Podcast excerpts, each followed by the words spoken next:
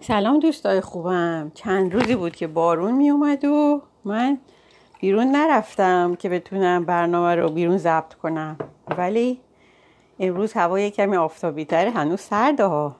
بعد می‌خوام براتون یه قصه بگم. قصه خرس اتوبوس. بله یکی بود یکی نبود.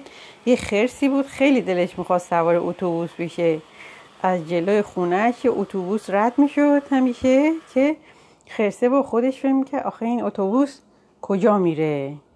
خلاصه یه روزی یه اتفاقی یه بلیت اتوبوس روی زمین پیدا کرد و تصمیم گرفت بره دلو به دریا بزنه و نترسه و بره سوار اتوبوس بشه.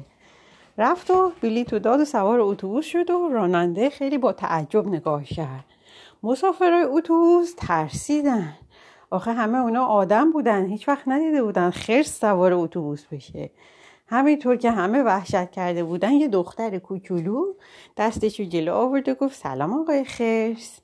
دختر کوچولو که این کارو کرد مردم توی اتوبوس دیدن یه دختر کوچولو نترسیده. اونا هم پس نترسیدن دیگه.